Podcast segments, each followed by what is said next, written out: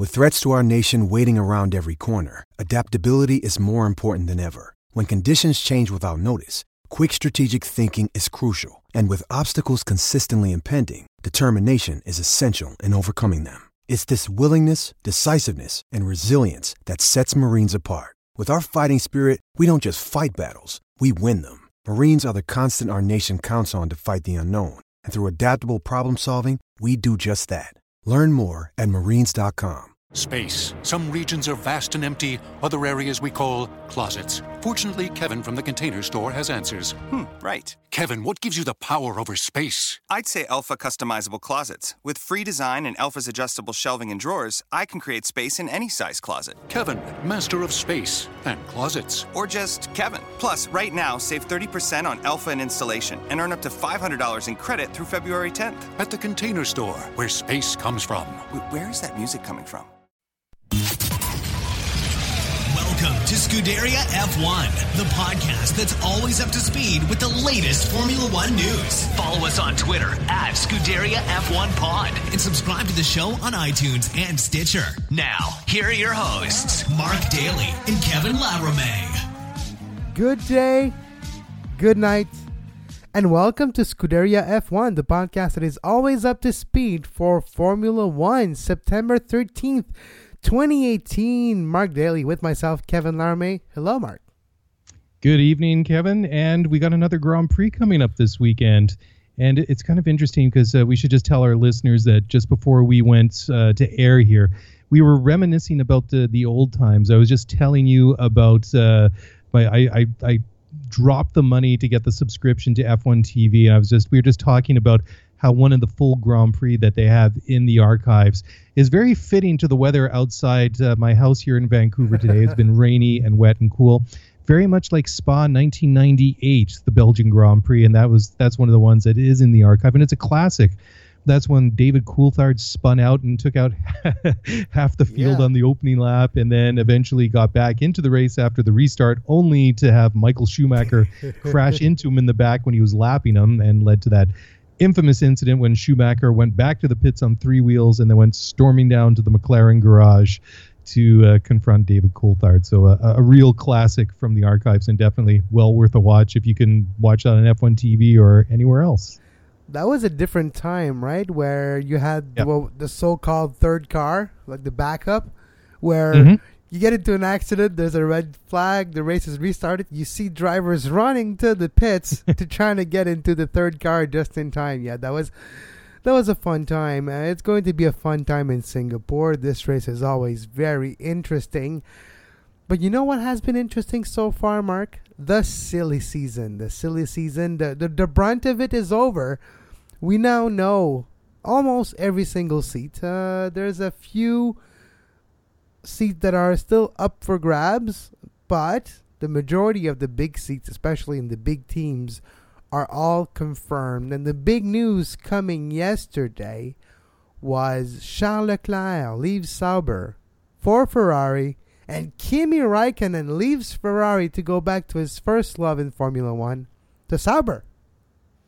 Isn't it interesting, Kevin? Because it seems to have been like the worst, I wouldn't say worst kept secret, but the most almost inevitable move in Formula One uh, over the past, I don't know, what, month, six weeks that, that. Kimi was going to go or, or, or, Charles was going to get promoted to, to Ferrari. But it just seemed like it was going to, it just lingered way too long. It even got to the point where there was like a, a petition on change.org that something like 70, 80,000 fans signed for Ferrari to, to petition Ferrari to keep Kimi Raikkonen for another year or two because they said it was an unwarranted change. But uh, amazing stuff. Uh, I mean, it's great for Charles, uh, obviously, and Kimi going back to where it all started. And there was even some rumor earlier this week, and I don't know if it's subsequently been uh, confirmed, but if he races for them in 19 and 20 that perhaps after that he will go into management with Sauber or something. I mean, it's it's really been like you say. I mean, it's it's been the silliest of silly seasons I think for a very long time. It, it really has. And if you go to McLaren, we know it's going to be Carlos Sainz and Lando Norris. The Mhm. only team so far that has been really quiet about their seats next year is Haas Racing. We have no idea who's going to be driving a Haas. could be Ocon because Ocon could be one of the drivers missing a chair in the musical chair right now. But let's go back to Kimi Raikkonen and to Charles Leclerc. Let's start about the positive for Charles Leclerc. Charles Leclerc, a Ferrari driver uh, in the uh, anti-chamber of Ferrari. He was in development for Ferrari for a few years, and his rise to stardom, his rise to Scuderia Ferrari, has been quite impressive. Formula 3 champion in 2016, Formula 2 in 2017, and this year he's doing pretty well with a Sauber. Even got a sixth place in Formula 1, really getting everything out of that car. And the fact that there's a big partnership between Alfa Romeo Sauber and Ferrari, I don't think is a stranger to the decision of Ferrari to do give that seat to Charles Leclerc. But what a positive for him and for me. I called it a month ago on this show uh, when there was a rumor where Kimi Räikkönen was maybe going to be announced as a renewal contract for Ferrari, I mentioned, well, if I was Ferrari, which I'm not, but I guess if I would have been, I would have chosen Charles Leclerc to bring some youth, to bring some new energy, to, to maybe even bring competition versus Sebastian Vettel. Not that he's stuck into a comfort zone, but the amount of mistake he did do this year and even last year, he should be leading the championship in 2018 if it wasn't for his silly mistakes on on the track, and some of those mistakes are almost because of a lack of attention or, or lack of, of concentration. And bring him competition, bring him a obligation to perform because someone's going to be breathing down his neck. I think it could be useful, and I'm quite happy with the decision of Ferrari. But I have to say, Charles Leclerc has been maybe one of the most impressive drivers this year, anyways. Well, you're right, Kevin. I mean, you look at what Charles Leclerc has been doing in the Sauber compared to to Marcus Ericsson. I mean, he's been able to really exact every little bit of performance that that car has to offer. I mean, obviously, the Sauber is not a Ferrari.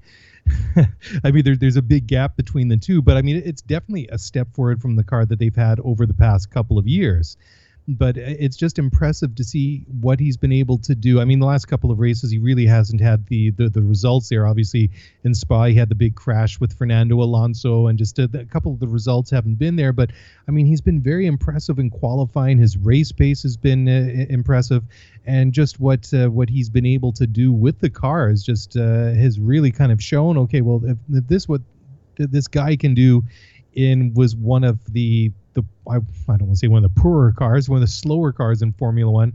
What could he potentially do in one of the best cars, if not the best car in the entire grid? And it's interesting what you're saying because uh, about Kimi Raikkonen, because I think we've been talking about this for a couple of years now. Is that I think that Vettel, like you say, just hasn't been pushed because I think just naturally he's just that little bit quicker than Kimi. He's just been able to you know just stay ahead of him just naturally and Kimi really hasn't been able to to push him. I mean it, you know Monza obviously being the one big exception. I don't think that anybody really saw Kimi Raikkonen coming out of nowhere and really nailing that and, and stealing that pole position which obviously Sebastian Vettel was very unhappy about when he heard the the yep. race radio at the end of the qualifying session when he found out that uh, he was P2 behind his teammates. He was obviously not very happy about that, but he hasn't had anyone to push him uh, at Ferrari. Obviously, he's been teamed up with Kimi since 2015 because we saw that one year in 2014 when he was still with Red Bull, how uh, he was really pushed a lot by uh, by sorry not by Sebastian Vettel by, by, by Daniel Ricciardo, who was still I mean he's only just turned 30 now, but uh, a guy that was kind of making his big move into one of Formula One's bigger teams, and uh, how Vettel I think uh, really I think if you were Vettel I think it was a good time to move from Red Bull to uh, Ferrari because you'd done everything that uh, you could do there, winning four world championships for drivers and constructors. And then, uh, you know, you, have got a younger, quicker teammate that's starting to outperform you. So, what's it going to be like now at Ferrari with Charles there uh, with uh, with Vettel? It's going to be it's going to be fascinating to watch, and it's interesting too. Just one final point here, Kevin, is just how Ferrari has done something very un-Ferrari like and sort of yeah. joined this youth move, uh, movement that was really sort of kick-started by Max Verstappen a couple of years ago. Because I mean, you got Charles now at Ferrari. You look now at the young lineup that you have at McLaren with Carlos Sainz and Lando Norris, who's been given that second seat. You look at Red Bull now with Max Verstappen and Pierre Gasly. It's it's it's really interesting to see. And I mean, Ferrari's never given an opportunity to a guy as young as Charles before. Well, the only time they did, it was in 1978 with a certain Gilles Villeneuve. So it is interesting how it's Frenchmen getting, at least francophones, Frenchmen, French speaking, getting a chance at Ferrari when they're young. Uh, there's something to that aspect that you mentioned. I think there's something too where, for once, Ferrari doesn't want to let the F1 world pass them by too much while they're on top or close to the top. Usually, Ferrari is a team that will be conservative in their decision, and I think a lot of those decisions were go coming from the top down. With the passing, the unfortunate passing of Sergio Marchionne this year, it brings new people in charge, and it mm-hmm. puts new people with new mentalities in charge with a younger background too. And I don't think those things are stranger as well to the decision to to give the chance to Charles Leclerc.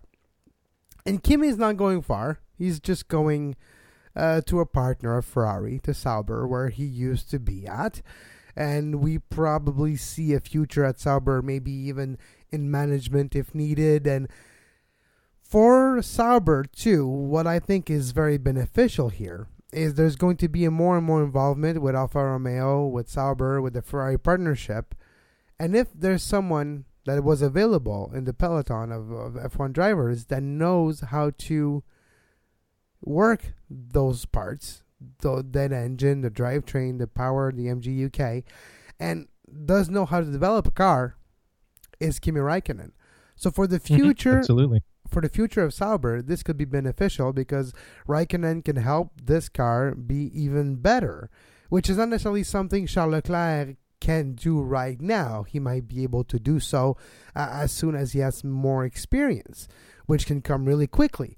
But at Ferrari, he's not going to be asked to make the car better.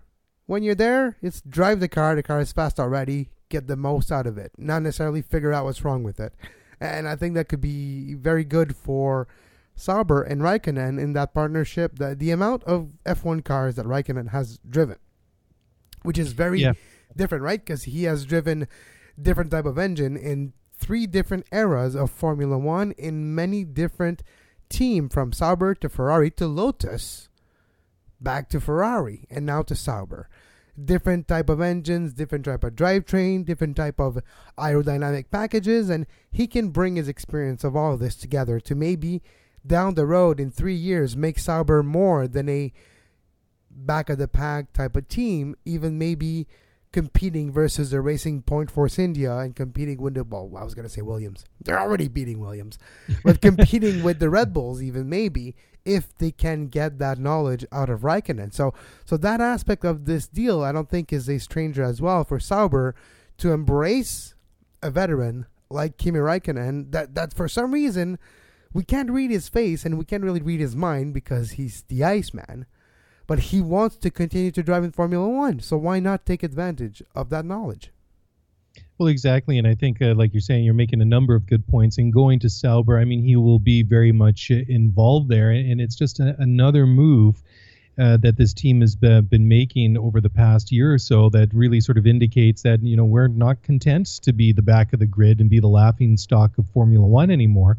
They've obviously have a new life in the team with uh, Frederic Vasseur as the team principal, and obviously, uh, I, I, mean, they're obviously benefiting from the partnership and the relationship that they have with uh, Ferrari. But getting a, a, guy, a driver with the the experience of Kimi Raikkonen, like you said, he's a world champion. He's driven for uh, Ferrari, McLaren, Lotus, uh, and and Sauber, of course, way back then, and all those different eras that you're mentioning. I, I mean, why wouldn't you want a, a guy like Kimi? I mean, he's still got pace. I mean, he's still n- not quite as quick as uh, some of the other guys all, all the time, but I mean, still quick enough.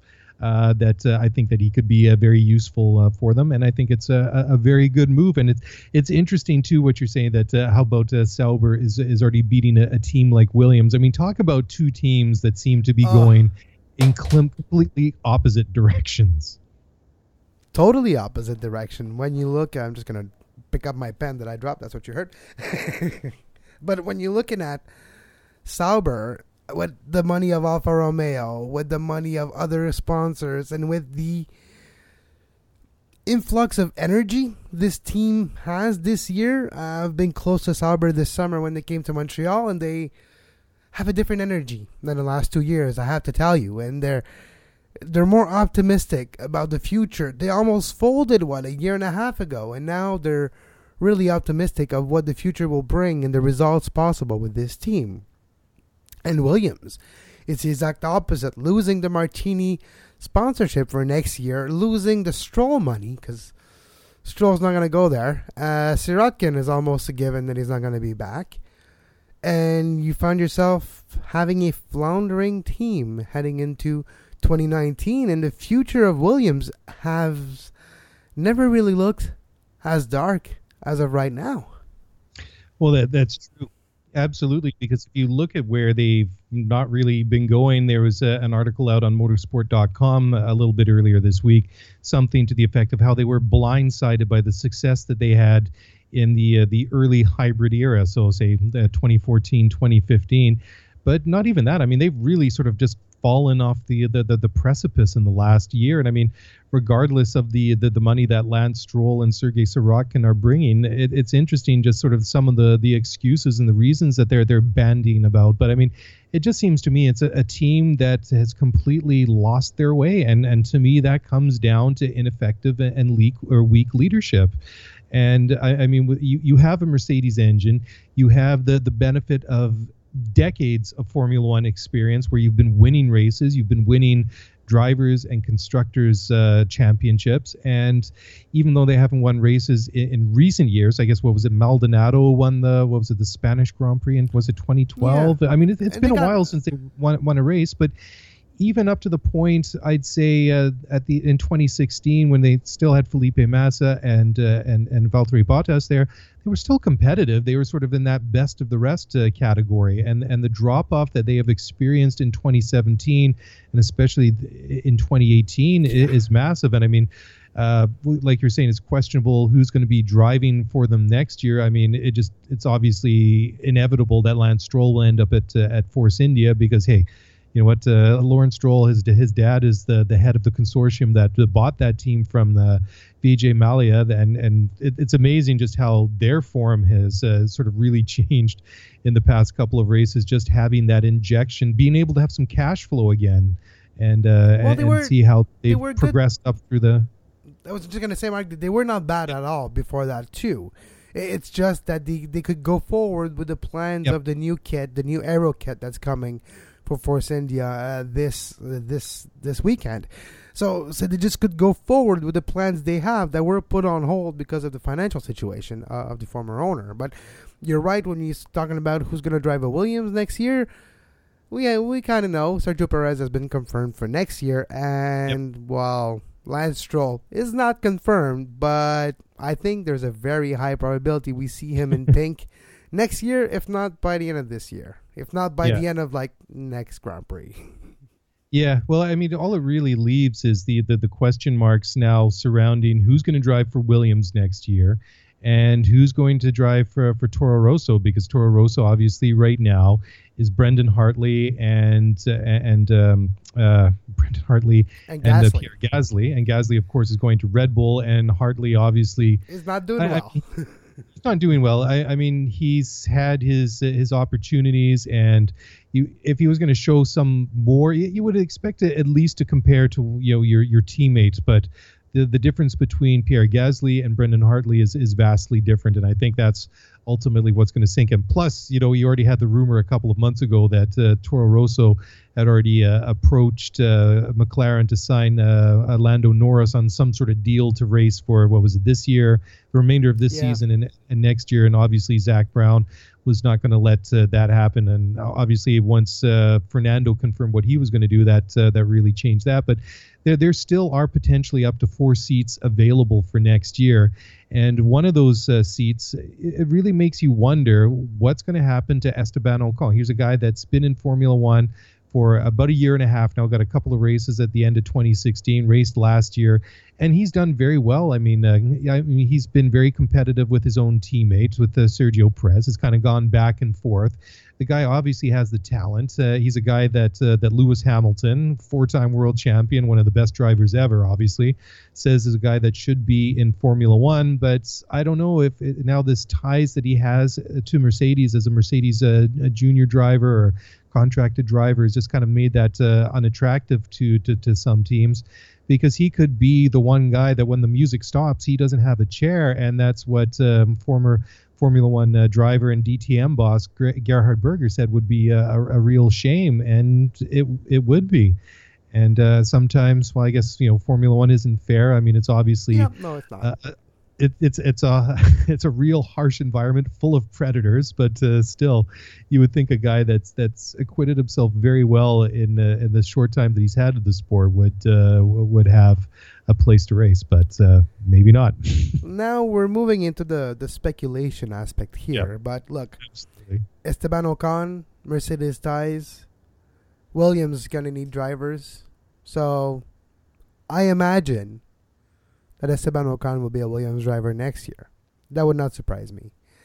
But there's a few other names that have popped up over the last few days. Certain name that comes with a lot, a lot of scrutiny.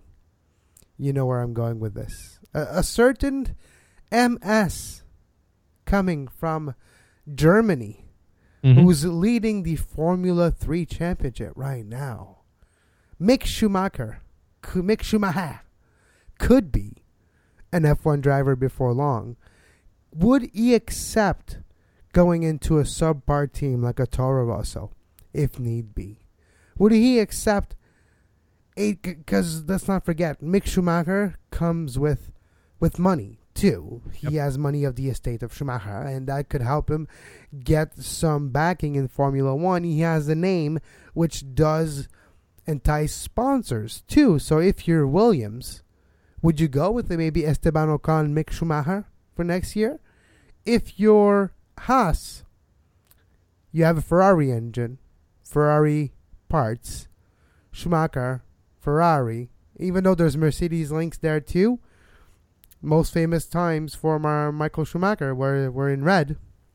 So Mick could be well there. Or Mick could be well at Toro Rosso if he wants to. So, so those are the the scenarios that I imagine. I imagine that Esteban Ocon will be fine, and I imagine that Stoffel Vandoorne will never drive Formula One ever again. Mm-hmm.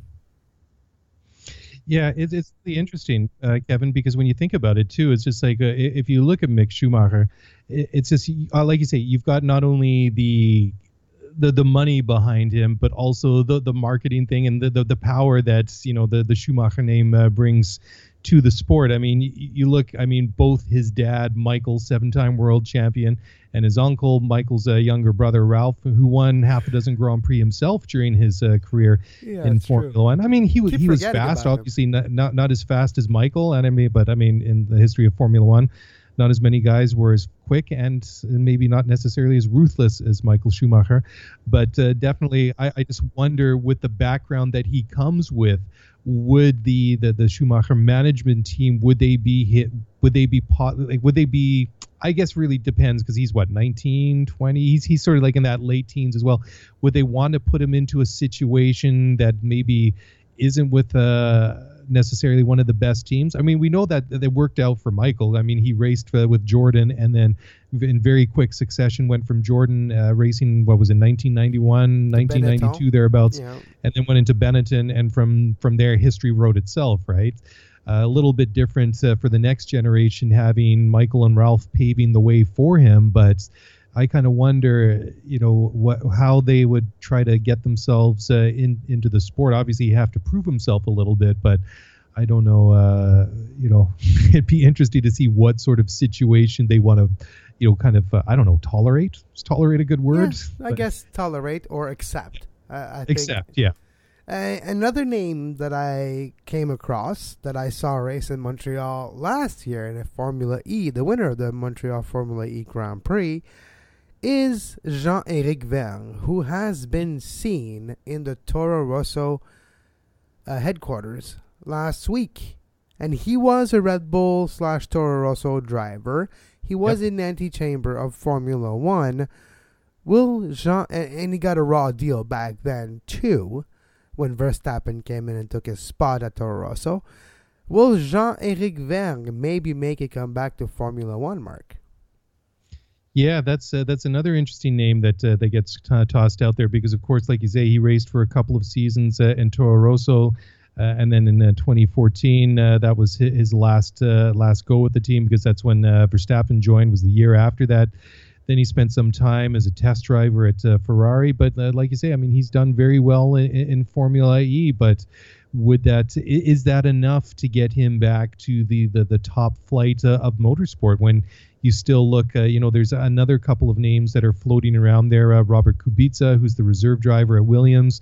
He's had some testing over the past uh, year or so. Obviously um, you know he just hasn't had that crack to get a race seat. And he's been saying this week well, uh, you know, if there's no Formula One seat on offer soon, then I'm going to go and look uh, look elsewhere. I mean, obviously most of the, the the looks that we get for Robert Kubica nowadays is uh, seeing him standingly somewhat patiently in the Williams garage while Sergei Sirotkin and, and Lance Stroll unsuccessfully tried to compete for points. Although uh, you know uh, they they did fairly uh, decently at, at, Monza, which was a, a bit of a surprise, and then. Of course, another team that we haven't even mentioned yet uh, is Haas, uh, Romain Grosjean. Rogro has had his obviously his ups and downs not only this year but in his entire career. So, I mean, there star- are still options uh, out there, and I mean, it, it's not completely set in stone for you know four or five uh, race seats in in Formula One for next year. So it would be interesting to see whether Jean-Eric Vergne uh, could uh, could muscle his way or finesse his way back into into Formula One. Definitely, it would be interesting to see. If you're Red Bull, you can afford now not necessarily have two young drivers at Toro Rosso because you have those two young drivers at, Red Bull, and technically, you should be good at Red Bull for the next four or five years, right? You have Verstappen and you have Pierre Gasly, two young drivers. You, your lineup should not change for a few years until a Ferrari or Mercedes tries to buy one of those two drivers. But until that point, you kind of don't have necessarily to, to develop another young crop right now. You can afford to have one youngster that may be in your driver program taken over at Toro Rosso, and maybe you, which Brendan Hartley was part of and then wasn't, and it was brought back. Mm-hmm. Uh, in late 2016, uh, emergency, well, to, to, to replace, and he did pretty well, and he did the entire se- well, last year, I mean, and then he finished this year with the entire season, but it's not going according to plan. And there's a very high probability that Brendan Hartley will not come back next year as a Formula One driver. So, so maybe you do go with one of your young driver program, one dry young driver, and then surround him with kind of a veteran that knows a lot about cars, different type of cars, drove different type of series, went to Le Mans, like Jean-Eric Vergne has, has an extended knowledge of different type of race car that he could help mold this young rookie into a, a prospect. And I think maybe that's the way to go if you're Red Bull, because you do have your two young driver with your main team. So you can afford maybe to work on a project and have a mentor with that work in progress. So maybe that's where Red Bull will go with Toro Rosso. But you're right about Haas. Haas is maybe the most unknown out of the possibility for, for drivers for next year. What are they gonna do? Are they gonna go pick up everybody's everybody else's scrap? Will it be I don't know Ocon if he doesn't find anything else? But maybe Ocon's Mercedes uh, ties will hurt him there. Maybe they'll uh, pick up a, Wehrlein out of nowhere, which has disappeared uh, off the face of the earth for this year. But maybe they will pick him up Eh, there's a few options. I doubt that they will turn themselves into to Vandoorne. I think Stoffel Vandoorne has uh, not shown his worth so far in a two full season, almost two full season with McLaren.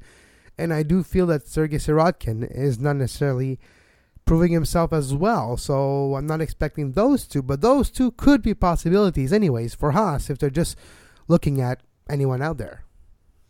Yeah, yeah, you know, I, I wouldn't be surprised at all. I, I would expect actually see K Mag back at uh, Haas for next year. He really seems to have fit in well to that team. He seems to be pretty stable and, and pretty consistent uh, for them. I mean, Grosjean just, uh, I mean, he's had his moments again this year. I mean, like spinning out like he did on the first lap in Spain and then crashing into the barriers under the safety car at Baku. So that really hasn't uh, done a lot. Uh, you know, I mean, they, they should be, uh, you know, um, collecting points on, on a regular basis. And, and, and Magnussen's been far more consistent uh, doing that. But there's a, another name that I want to just throw out there that seems maybe a bit of a long shot, but uh, maybe not, depending on which uh, seats uh, still remain open for, for next year, and that's uh, George Russell who's the uh, he's the reigning GP3 champion and he's competing now in Formula 2. He's the um, Mercedes reserve driver, 20 years old. So I mean, uh, much like say an Esteban Ocon. I mean, he has those uh, obviously Mercedes ties, so it would be unlikely to see him get into say the Haas, which has a, a Ferrari uh, engine in the back, or say perhaps if um, uh, Marcus Ericsson wasn't to, to go back to uh, uh, Sauber for 2019, that would seem unlikely. So could you see a guy like George Russell slipping into a, a race drive at at Williams? Hard to say. It, it, would be interesting, but there there are plenty of options out there. And uh, I, I, you know, honestly, I wouldn't be surprised to see somebody take uh, Grosjean's uh, seat. I mean, he's had enough kicks at the can, not only this year, but I mean, he's been around in, in Formula One for a while, and just, uh, I mean, he's just, uh, you know, mentally he has his lapses, and and uh, quite notably and quite spectacularly in some cases.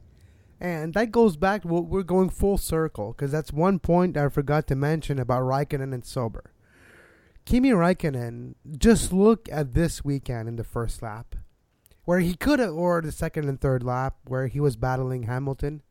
He could have gone a great service to Sebastian Vettel by just taking out, taking out Hamilton. Right? It would have been so easy to even make it look like an accident. But no, he's not that type of driver.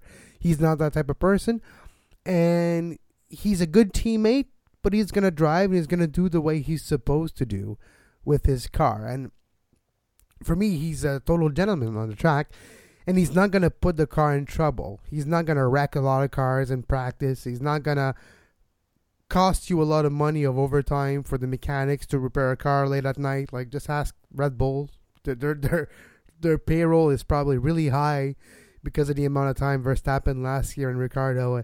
So so that really goes well into the Sauber aspect of trying to save money too, where he's not going to wreck a lot of parts of the car, so that's interesting. And maybe Haas is going to think the same thing with the Grosjean or something. I don't know. There's a lot of possibilities, but uh, when we're, we're going to try to uh, to wrap the show very quickly, Mark. But yep. it, it is interesting that uh, Haas is the only team so far with two seats not confirmed. Yeah, and uh, like, like you say, Kevin, you know, perhaps uh, you know if Grosjean is one of those guys not to get a seat uh, renewed for next year. I just going back to what we were saying just now about Jean-Eric Vergne, perhaps that's a a, a possible landing spot uh, for him. But uh, just to sort of finish up the, the thoughts Sebastian here, Buemi. To... Let's not forget Sebastian Buemi too. Buemi, I know. Yeah, another name. Yeah, another guy that's had uh, Formula One experience and it uh, it's by no means uh, set in stone what's going to happen for some of these ones, and the the, the silly season is not uh, officially over just quite yet. But the season is starting to, to wrap up, and after Sebastian Vettel's latest incident at the uh, the Italian Grand Prix, dropping more points uh, to Lewis Hamilton, makes this year's uh, Singapore Grand Prix, which goes this weekend, all the more crucial for Vettel and his title challenge uh, for this year. Of course, last year was a spectacularly. Uh, it was basically where it was all finished last year is that that uh, that start where he collided with Kimi Raikkonen and Max Verstappen on that slick track, and then Lewis Hamilton romped home to a win, four and a half seconds ahead of Danny Ricciardo and uh, Valtteri Bottas to take the the honors there, and that basically put uh, put paid to the, uh, the the title for the, the drivers championship last year, and of course uh, Vettel has had his moments uh, this year, and he's slowly losing ground uh, to Lewis Hamilton. And just a, a, quick reminder as we dim the lights here in the Scuderia F1 studio, Lewis Hamilton still on top with 256 points, 226 for Sebastian Vettel, and then Kimi Raikkonen way back in third place with 164, Valtteri Bottas with 159. And so Seb has got to start, you know, reeling those points in. And I wouldn't say it's must win, but it's pretty much maximize all the points that you can. And of course, I think uh, the, if things continue the way that uh, they've been going, the constructors will continue to be tight, and hopefully it is uh, going down to the uh, the end of the season. And of course, this year again, it is only between Ferrari and Mercedes. Mercedes currently leading 415 points to 390 for Ferrari. So not a very big gap, only 25 points there. So that should be exciting. And Kevin, that's all I got for this week. As always, you can follow myself on social media at Kev Laramie. You can find the podcast version of this show anywhere you get your podcast. Look for Scuderia F1 Podcast or for the Sports Podcast Network. And Mark will let you know where you can follow himself.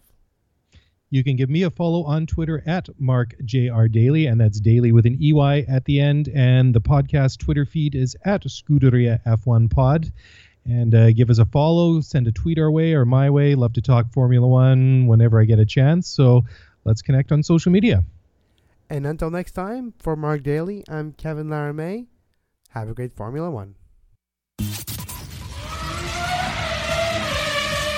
Thanks for listening to the Scuderia F1 podcast. If you want to get the show notes for this episode, then head over to ScuderiaF1pod.com. Want to get in touch with us? Then email us at ScuderiaF1pod at gmail.com. Space. Some regions are vast and empty, other areas we call closets. Fortunately, Kevin from the container store has answers. Hmm, right. Kevin, what gives you the power over space? I'd say Elfa customizable closets. With free design and Elfa's adjustable shelving and drawers, I can create space in any size closet. Kevin, master of space and closets. Or just Kevin. Plus, right now, save 30% on Elfa and installation and earn up to $500 in credit through February 10th. At the container store, where space comes from. Where is that music coming from? Space. Some regions are vast and empty, other areas we call closets. Fortunately, Kevin from the container store has answers. Hmm, right. Kevin, what gives you the power over space? I'd say Elfa customizable closets. With free design and Elfa's adjustable shelving and drawers, I can create space in any size closet. Kevin, master of space and closets. Or just Kevin. Plus, right now, save 30% on Elfa and installation and earn up to $500 in credit through February 10th. At the container store, where space comes from. Wait, where is that music coming from?